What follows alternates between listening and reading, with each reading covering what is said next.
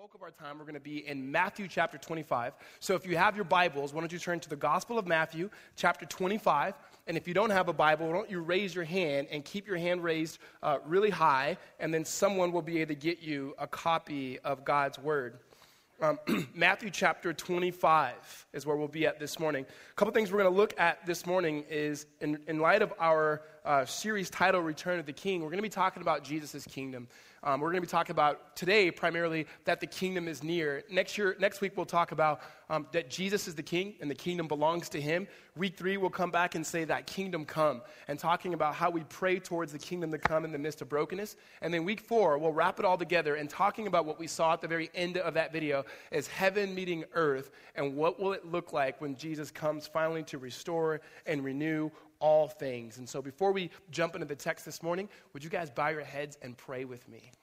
God, we thank you that we can look back into the birth of your son Jesus in this season and remember him.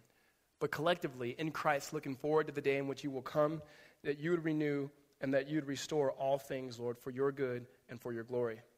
God, we ask even today that you would begin to stir up our affections for Christ as King, to long for his return, to know you, to recalibrate our hearts in light of you during this season, that we would not be pushed and pulled by the currents of our culture in this season, Lord, but we'd be able to have hearts uh, set fully and focused upon you. It's in Jesus' name we pray. Amen. If I throw out the date, May 21st, 2011, how many of you guys know the significance of that date? Right? A couple of you do. But then if I showed you this picture, you're going to go, oh, yeah, right? That was the day that judgment date was supposed to happen, right? May 21st, 2011, 2000, or 20, yeah, 2011. If you guys can remember, there was these billboards all over the place, no matter where you were. If you're driving or walking down Mill Avenue, you saw this, and it was May 21st, and there was a guy by the name of Harold Camping who had predicted that this was going to be the day. People began to quit their jobs. They gave up their, their kids' um, college funds. People left their marriages, which I don't know why they did that. And they're saying, he's coming, he's coming back and, and they were wrong. And it, it just kind of made things weird because all of the people who never trusted in God was like, you guys have missed that. Well, then, in light of that, some Christians got together and they made another billboard um, in response. And um, that was awkward, right? and then there's a verse on there that says, No one knows the day or the hour, Matthew 24, 36. No one knows when Jesus is coming back. But he is coming back, and the Bible speaks to that. In fact, the word Advent means coming or arrival. And so when we look at the season of Advent, there's a few things that we're doing. One, we are connecting ourselves with Old Testament believers, and that they look forward the first Advent when the prophecies, the prophets, they begin to speak about this coming king, this Messiah, who would be the Christ and that we celebrate with them knowing that Jesus has come. That's the, the incarnation. That is the Christmas story, that the birth of Jesus, that we celebrate that, the virgin birth of Jesus Christ.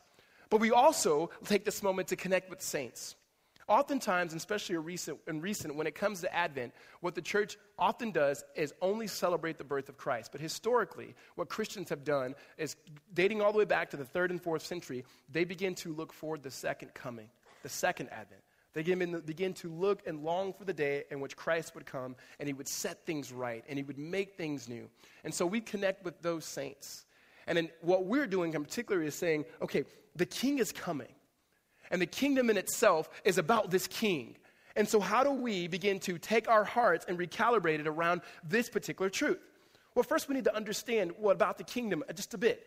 And in fact, Jesus, as you see his first words in the Gospel of Mark, is that in chapter one, the first thing Jesus says is, um, The kingdom of God is at hand, which means the kingdom of God is near. So the first thing that he finally says, after 30 years of not talking about his ministry, he has time to prepare, What should I say first? And he says, The kingdom of God is at hand. But then we also have Jesus saying, Well, the kingdom of God is not all the way fully here. And so we have this language that are juxtaposed, usually known as the already but not yet. The already and not yet. That is, the kingdom of God has come in the life of Christ through his death, um, his life, his resurrection, his teaching, the ascension, and also the sending of the Spirit, that the kingdom of God has come and those who trust in Christ. His lordship and his reign is there, but it's not yet fully. As we saw in the video, there's still brokenness, there's still injustice, there's still sin in our own hearts, and so this is already and not yet. And the best way that we were able to uh, communicate this is we often use the illustration of D Day versus VE Day. And so on D Day, we stormed Normandy and we knew that the war was over. Yet there were still battles to be done, it wasn't fully completed. So it was already D Day, but it wasn't until VE Day that victory was proclaimed. And so, in the same way that we know in the life, death, and resurrection of Christ, that Jesus did something on the cross in accomplishing salvation, yet salvation isn't fully come. Heaven and earth are not fully reunited. And I tried to explain this to my son the other day um, using a different illustration with the way you buy a house, you own a house, but then you really don't own a house, right? Some of you guys know about that. And my son was like looking at me, and I was looking at a checkbook for whatever reason, considering the fact that I haven't written a check ever.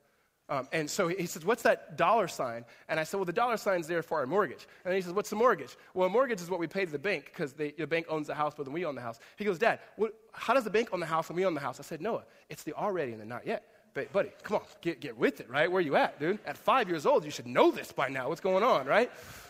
And that, that, is, that is a practical picture. If you buy a house, like you own it, you can do whatever you want to, and it's your house, and, and yet it's not fully, fully your house until you finish, you finish paying it off. Well, when it comes to God's kingdom, the Bible says the Holy Spirit is the down payment, it's the deposit. The Spirit in itself is at work. And one day, it's the promise that God Himself is going to come, rescue, and renew. And so, if you want to understand the kingdom, you have to look at the king.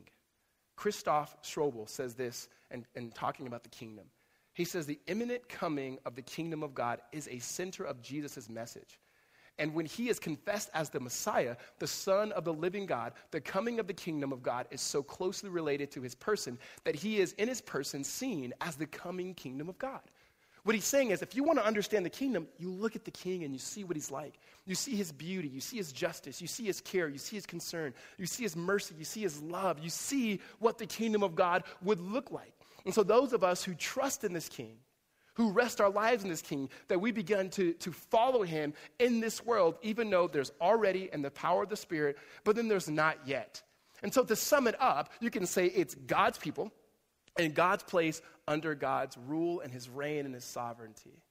And so, what that means is, as we see through the Gospels, Jesus does not establish his kingdoms all at once, that his kingdom begins to grow.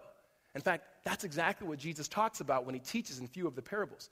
And one says, he says, the kingdom of God is like, it's like yeast, that when it's baked, it grows. I mean, it doesn't start all the way, it isn't fully established, but it begins to grow.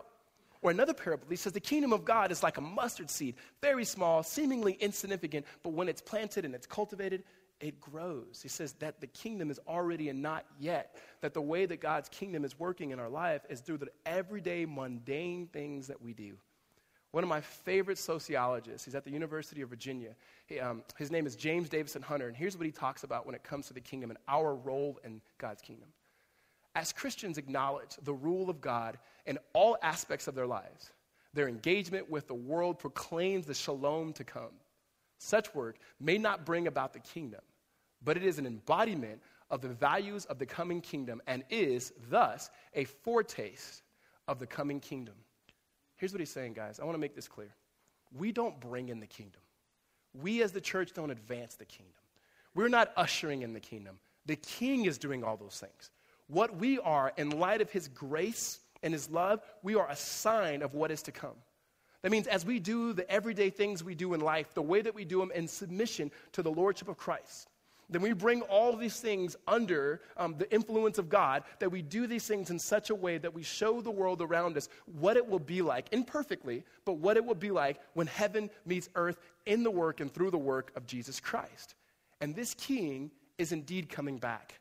And so, what I want to be able to do for us now as we look at this parable, there's a couple, couple passages we'll look at, primarily Matthew 25, and then we'll look at Luke. Is I want to be able to look at one, that the kingdom is near. That's what we're going to focus on this morning, that the kingdom is near, and this parable would teach that. And then be able to say, okay, what's the so what from that? And what we want to look at is what not to look for when it comes to the kingdom. What not to look for. What to do while we wait.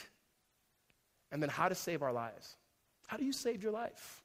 And what not to look for, what to do while we wait, and how we save our lives. So if you would look at me in, in verse, look with me in 20, chapter 25. It says, The kingdom of heaven will be like 10 virgins who took their lamps and went to meet the bridegroom. Now, I want to give some context here so we're not going, okay, uh, uh, uh, there's 10 virgins, there's, there's that a house, what is this, some weird brothel? I want to get some context that's going on here, okay? So, in ancient culture, Jewish culture as well as other ethnicities in that day, this is how weddings would go. Um, everybody would be invited to weddings. Weddings were a big deal, but not in the way that we make them a big deal. Um, it's long, long, long. And there was three stages. The first stage would be called the engagement. And the engagement would be the two dads would get together, sometimes with little or no involvement of, of the guy and the gal, and say, Your daughter shall marry my husband. And then the guy's like, Yeah, that sounds good. Let's sign a contract. And they'd be like, Hey, I guess, you guess we're going to be doing life together for the rest of our life, all right? And so they're now they're they're basically engaged. The next stage is uh, the, the, betroth- the betrothal. I can never say that. Someone help me. So you guys got that. And so that's the second stage. And the second stage is like a ceremony, the way that we do ceremonies, where they stand there, they give vows to one another, they say, I love you, I love you, I do, I do, you my boo, you my boo. Like they do that in that moment, but they do not physically consummate the wedding, the marriage. There's kids in the room. You guys get me, right? And so they don't do it, right? So they get married, and what happens is now there is this waiting phase where the husband, the guy, he now goes away for a month, even up to a year. He's got to find a job, um, he's got to find a house, get that situated, and then he can go back and consummate and have the wedding party, okay? And so then the third stage is the wedding feast, which lasts forever. There's this huge party. It usually happens at night where there's torches, where people can't see where they're going, so they bring torches to the place where they're meeting at, and there's kind of a parade through the city everybody's invited, and there's a party. And at the end of it, the best man or the best friend, he would take the, um, the, the groom and bring it to the bride, take the bride's hand and put it in the hand of the husband, signifying it's time for them to leave and do work. All right? And so it's been a long period. So it's the third stage in which Jesus is talking about here. Virgins can be translated bridesmaids. Because what the groom and also his party would do when it came to the wedding feast is that they would go to the house of the bridesmaid and say, It's time, let's get everybody together and let's usher, let's run, let's go to the place where we're going to be.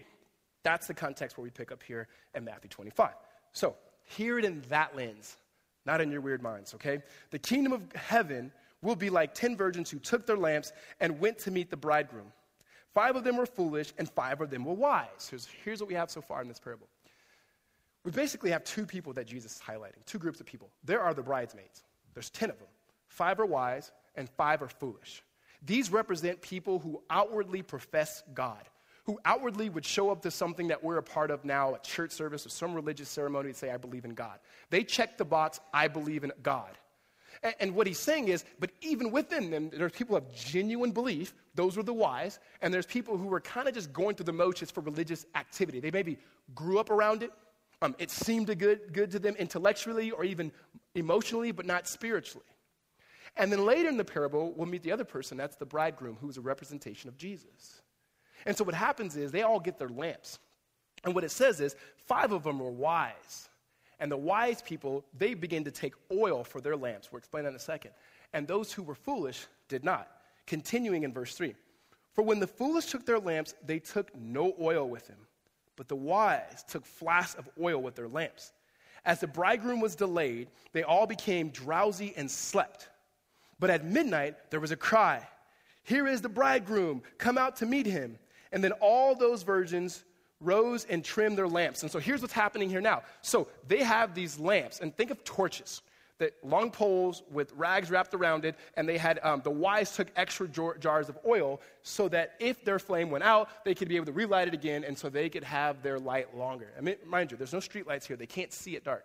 Well, the foolish said, "We're not going to do that."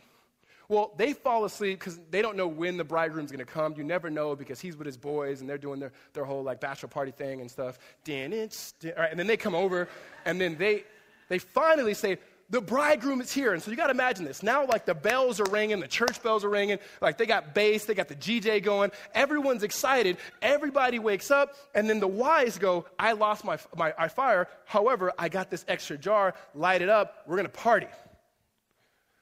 The unwise are going, hey, hey, hey, hey, uh, we don't have any. Can, can you spare some oil? We didn't get any. We didn't prepare. Can you spare some oil? And then here's what Jesus continues to say in the parable. It says, verse 7 Then they, all the virgins rose and trimmed their lamps, and the foolish said to the wise, Give us some of your oil, for our lamps are going out. But the wise answered, saying, Since there will not be enough for us and you, go rather to the dealers and buy for yourselves. Now, it's not that the wise were going, We don't really care about you. We're going to this party. Sorry, she got a ride. Right? That's, that's not what's happening here. I think there's a spiritual truth that's happening here. Hear me. You can't transfer faith. That what prepared them is that they knew what was coming. They knew that they were, they were wise. They trusted in what would happen. They knew that they didn't know when the bridegroom was coming, so they were prepared. Jesus is talking about the kingdom being near. You have to be prepared. There's a spiritual truth that's happening here. We cannot transfer faith, we cannot impart faith to another. And this is hard for us, especially as we are growing with people who are getting married and having kids. That, that when you start looking at your kids, and you start thinking about your kids, so far, as, as young as our kids are at our church, we sign everything for our kids. Your kids need to go to this school? They don't, they don't get a chance to choose. They're going here. Your kids need to wear those purple socks? Yes. They'll hate me later, but I'll sign the dot here. We can sign and co sign anything for our kids. What we cannot co sign is our faith to them. We can't do it to our family members. We can't do it to our friends. We can't do it to our neighbors. We can influence them. We can present the gospel. We can pray like crazy that God would enter in, but we can't give it away. I, I liken it to this hypothetical situation. Hypothetical. If I went to my next door neighbor and I said, Hey, I need to borrow your truck. I don't have a truck, but I need to go get some wood from Home Depot because I'm building something. By the way, very hypothetical, if you know me. And so I get, I get my neighbor's truck and I'm driving down the street and I see one of my other friends and he says, Hey, you know, I need to go to Home Depot and I need to get some wood. Can I borrow your truck? I can't do that. Because this is something I've received, but I cannot give it to you. Only advice that I can give them is saying, you need to go to the person in whom I got it from in order for you to have it. And so, what these wise women were saying is, hey, you guys had an opportunity. You had a chance. It was right before you. And so, we have to go. We, don't, we can't impart this oil to you. How about you go to the dealers and you buy? Now, I don't want us to read too much into this. This is by no means saying that we go buy things from God and then we, we buy our way into heaven. No, there's a picture here that I believe is an allusion to Isaiah chapter 55, verse 1. And in Isaiah chapter 55, verse 1, here's what Isaiah writes Come, everyone who thirsts, come to the waters, and he who has no money, come, buy and eat.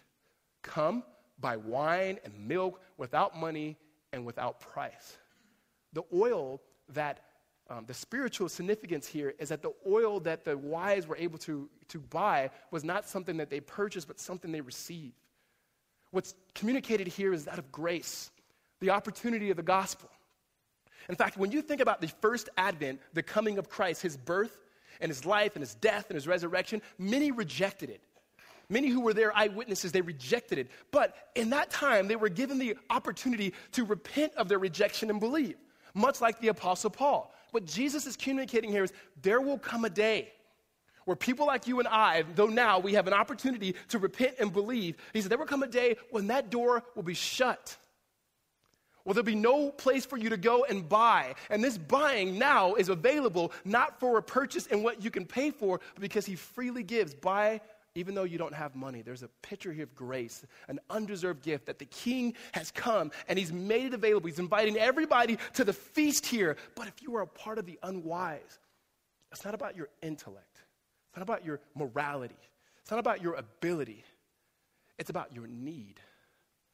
It's about understanding and believing God's word that the king could come at any moment. The bridegroom could come at any moment, but he's coming. And if he's coming, that means we need to take heed to his words and we need to be wise and prepare. And the way that we're wise is by trusting, receiving, in the work of his son, Jesus. Well, the door gets shut on these women. Verse 10 it says, And while they were going to buy, the bridegroom came, and those who were ready went in with him to the marriage feast, and the door was shut. Afterwards, the other virgins came also, saying, Lord, Lord, open to us. But he answered, Truly, I say to you, I do not know you. Watch therefore, for you know neither the day nor the hour. Um, this picture here is the bridegroom going, Hey, we're done. We're, we're, you had your opportunity. Like, I, I told you I was coming. You knew this. Like we, we, we had the, the, the marriage ceremony about a year ago. I went and got a job.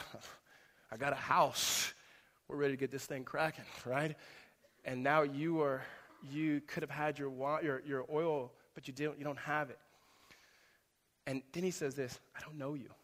And that right there is reminiscent of something that Jesus already said in Matthew chapter 7. Matthew chapter 7 is probably the scariest verses written in all of Scripture.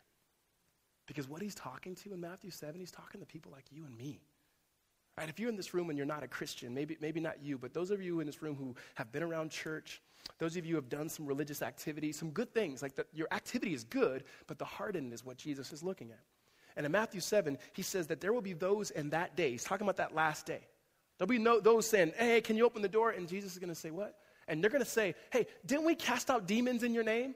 Didn't we give the Advent offerings? Didn't we show up to church week after week? Didn't we serve? Didn't we do all of these things? And Jesus is going to say, Depart from me, I never knew you. Meaning, externally, you were looking like you were all in. You did all the right things, but spiritually, you were bankrupt. Intellectually, you were there. Man, you could debate with the best of them. Emotionally, you were there. You were like the most hand raising person in the group. Cognitively, you were there. You were aware of what was happening. But spiritually, you never rested in me. You always trusted in yourself. He says, Depart from me. I never knew you. And this is the same picture that we have the bridegroom giving. He says, I don't know you. And then he gives the so what to the parable in verse 13. Watch therefore, for you know neither the day nor the hour. Every time Jesus teaches a parable, there's always a message. And the message is simple here you don't know the day or the hour. And he could come at any moment. That, he, that there's a sense where um, the Bible teaches that his coming could be imminent. Now, here's the question I want to ask you, and I asked myself this morning. When was the last time you thought about, meditated on Jesus returning? Like, when was the last time we woke up and thought, Lord, could you come now? That we prayed the last prayer of the Bible that's recorded in Revelation chapter 22, verse 20, and that is, Come, Lord Jesus. The Apostle Paul says that, Come, Lord Jesus. When's the last time we prayed that? Like every once in a while, right? We want Jesus to come back because we want to get out of some test or something that we, that we have, right? I remember having this experience growing up, and I didn't really know about God's kingdom, restoring the world, and I just heard, I mean, honestly, I watched the movie Left Behind. I watched A Thief in the Night, which were Christian movies that absolutely scare you into the kingdom of God. And, and I thought, well, Jesus can come back any moment. The night before our championship game for football, I remember praying, Lord, I know you can come back at any moment. Come back on Saturday, because tomorrow's Friday, and I really want to play in this game. I'm sure God was like, You fool, right? but we think like that because we just want this escape mentality. But you know what? You know who wants the kingdom of God to come? People who are needy. I feel like sometimes in our own comfort, we, we become less needy. That what we want from God at the very minimum, what we want is the forgiveness of sins. God, if you could just forgive me of my sins, I'll be cool. I don't, uh, whatever, you know. If you come back and restore all things, sure, whatever. Just forgive me of my sins. And it shows in our life because we don't long for Him to come back. But you know what? Even in our comfort, we all have something written in our hearts that eternity is there, is begging and aching for the return of a king. Every miscarriage that a woman has, there is something in that woman that longs for the return of a king. Every, every son who has never been able to emotionally connect with his father, even as an adult, he's 40, his father's 60 something, they still can't connect. There's a longing for the return of the king to make things right. That every, every time that you've been to a funeral, you've longed for a king. Every time you see brokenness, you've longed for a king. Every single time you turn on the news and you have to close your kids' eyes because you, you know that there's going to be something that's there that's visually you won't want your young kids to see because you long for the return of a king. It's in us. I think if we realize that Advent in itself, as one writer says, is not about our best world, but it's actually about our worst world. It's about longing for a king to come and redeem and fill this place with his presence. Not just we would just be comfortable, but we would actually look into the eyes of the one who gave himself to us. And so, in light of that king, I just want to be able to have three points as we, as we begin to look at this and enter into um, the rest of this series. The first is what not to look for in light of this kingdom. What are we not to look for? Number two is what do we do while we wait? And then number three, how do we save our life? And so if you're in Matthew, why don't you turn to the right to me to Luke chapter 17. We're going to spend the rest of our time in Luke. The Gospel of Luke chapter 17. And Matthew, Mark, and then Luke. And so, what not to look for? Here's what, here's what Jesus uh, does in, in responding to some questions of the Pharisees in Luke chapter 17, beginning in verse 20. He says, Being asked by the Pharisees when the kingdom of God would come, he answered to them, The kingdom of God is not coming in ways that can be observed, nor will they, they say, Look, here it is, or there. For behold, the kingdom of God is in the midst of you. Jesus is saying, You're not going to look and see it, it's in the midst of you. He's talking about himself. I'm right here. I'm what you're longing for. Well, he continues in verse 22, and he said to the disciples, The days are coming when you will desire to see one of the days of the Son of Man, and you will not see it. And they will say to you, Look there, or Look here. Don't go out or follow them. Here's, here's what Jesus is saying is what not to look to. Don't look to speculations and predictions. This, this, this uh, May 21st, 2011, that wasn't the first time somebody said that. That wasn't even the first time that that guy said that. He said it was going to happen in 88. And then when that day didn't happen, they said, oh, that was just a spiritual judgment. October is going to be the day. And then October came by. Listen, um, we cannot look to the predictions. Jesus is saying, don't, when someone says, look here or it's over there, don't, don't go, don't fall for it. If Jesus comes back, you'll know. What you do need to know is not the prediction, but the, that he's imminent. That means he can come at any moment. And I'm with you guys, like most of you. I don't think about that. I don't. This morning I thought, man, what would my life look like if I did? Now, I'm not looking at speculations, but I'm also not looking for him to come back like I should. And what Jesus is saying is don't, don't look for the speculations, but long and know that it's imminent, that he can come back at any moment. At any moment. That doesn't mean you quit your job. In fact, since we know that God's going to restore and renew all things, we should work all the more heartily, as the Bible teaches us, as one working for the Lord. And if he comes back, he comes back and we would be delighted to see him. And so the first thing not to look for is speculations. He's in, his imminency, that he could come at any moment. Number two is, um, what do we do while we wait? And so if you look with me in verse 20, uh, 26, and I'll paraphrase most of this, but the first part says, Just as it was in the days of Noah, so it will be in the days of the Son of Man. And then if you jump down to verses 29, 28, he says this Likewise, just as it was in the days of Lot, they were eating and drinking and buying and selling, planting and building. But on the day when Lot went out from Sodom, fire and sulfur rained from heaven and destroyed all of them. So it will be on the day when the Son of Man is revealed. On that day, let the one who is on the housetop with his goods in the house not come down to take them away. And likewise, let the one who is in the field not turn back. And I love this last sentence in verse 32. Remember Lot's wife. What Jesus says, if you want to know what it's going to be like, he says there, there, there are some, some warning signs of judgment, like there's earthquakes, there's pestilence, there's warfare. He goes, but, but, but think of it this way, he says. He gives two examples from Genesis. First, he goes, Remember the time of Noah? He goes, People were going about doing their life. They were marrying, they were having a good time, they were, they were checking Facebook, they were just doing normal things. And then Noah was building a boat and says, Hey, hey, warning, flood's coming. The only way for you to escape, here's your means of grace, is to get on this boat. And they're like, ah, we'll just go about doing what we do, everyday things. And the flood came. And he says, it's going to be like that. People are just going to be doing normal things.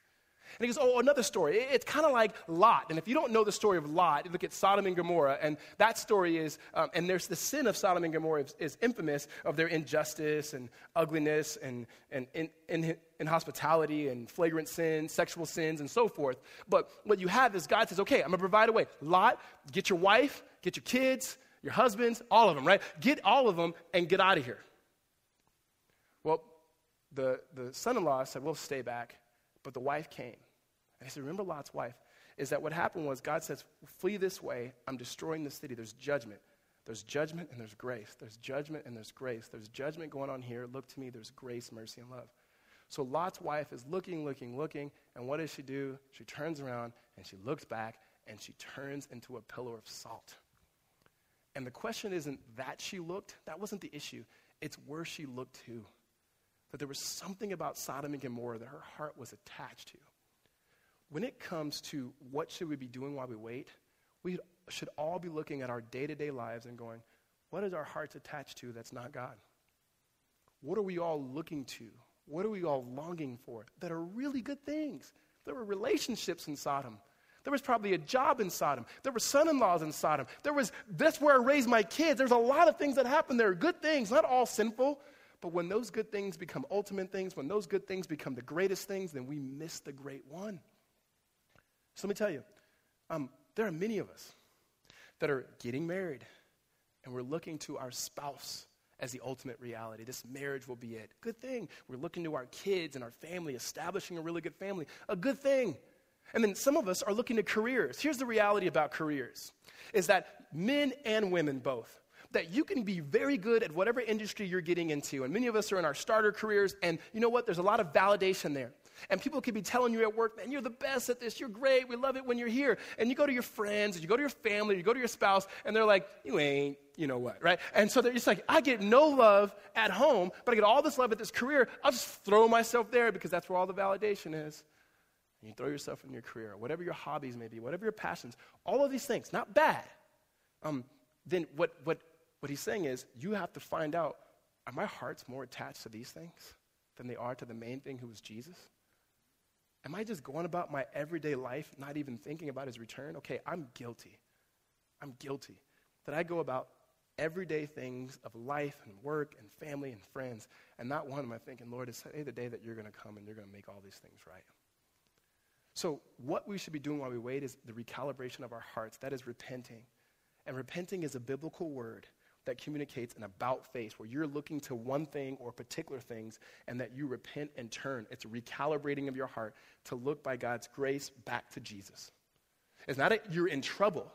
It's, it's, it's grace. It's the opportunity that the Spirit has given me an understanding to know my heart is tethered and clinging to the wrong things and it needs to stick with God. And so, what not to look for is the predictions and speculation, but to know that Christ's return is imminent what to do while we wait is to realize not just to go about our everyday lives without recalibrating our hearts toward Jesus. And lastly, how to save our lives. How do you save your life? Just one verse here in verse 33. Whoever seeks to preserve his life will lose it, but whoever loses his life will keep it. And I love that picture because it's the great paradox of the, of the gospel. It's the great, he says, you know what? It's not the way the world works. The system of the world and the values, it's actually different within the kingdom. In fact, if you want, here's the thing if you want to try to, um, to lose your life, here's what you should do pour yourselves into your family completely and miss Jesus. Pour yourselves in your career. I mean, work hours and hours and hours to get that next job, to get that next raise, and just do it. And you'll, you'll see the approval of people. You'll be into it, but you might miss Jesus. Pour yourselves into your friends. Pour yourselves into all these good things, really good, good things, but just miss out on the main thing and you'll actually lose your life. Go for it. You'll, you'll be successful at it. But then the paradox it says, but if you want to gain your life, then why don't you lose it? And there's no false dichotomy here. It's not he's saying pick one, pick God or your family, pick God or your friends, pick God or providing for the people you love. No, no. It's take all of those things your passions, your career, your creativity, all of those things, and your whole life and lose it for the sake of Jesus. That when you bring all of those things under the submission of Christ, under his authority, on his reign, under what he says and how we should live according to his grace, he goes, then you'll gain life you'll gain life. If you pour yourselves out, if you give instead of taking, if, if, that's how you'll actually receive. And so the way that you save your life is actually by not trying to save your life. The way that you gain significance is by giving it away. The way that you grow is by shrinking in humility. The way that you receive is actually by giving and trusting in Jesus. Amen? The season of Advent is looking into a life in which Jesus has already started within us by his Holy Spirit and living that life in the midst of consumerism, in the midst of every single commercial and every single ad and every single pressure, pressure you're going to have to live into a different culture with a different king. That we recalibrate our hearts. Remember, there's one king. His name is Jesus. He's come and he's coming again. Let's pray. God, we thank you that the door is wide open today. It was wide open for us when we first believed by the invitation of your Spirit and by the communicating of the gospel of your Son Jesus, who laid his life down for us and was raised from the dead that we may have life. We thank you that the door is wide open for our children today, for our community today, for our classmates, for our dorm mates, for our coworkers, for our extended family. Father, we realize that the door could be closed at any moment, and so we thank you for the grace that's extended today, the grace that was extended yesterday. Father, we ask for the humility, the guidance, the leadership to be able to look for the day in which you will restore all things, in which heaven will meet earth and you would unite. God, create in us a longing, Lord, for a true advent for the understanding of the subversive story of a baby being born in this world whose purpose was to die for this world and shed its blood that this world may be healed and saved and redeemed. God, help us to understand and trust in your love and find great meaning in that. To live with our hands completely opened, Lord, and all the things that we value and all the things that we love, that we would recalibrate them in such a way that our hearts would be geared towards you and pointed towards you. And so we thank you for the Spirit of Christ. We thank you for the spirit of this season and ask that Jesus, as the King, would be centered. And we would understand that his kingdom is near and that we live into it by the grace of God. We praise you, and it's in God's great Son's name, Jesus, we pray. Amen.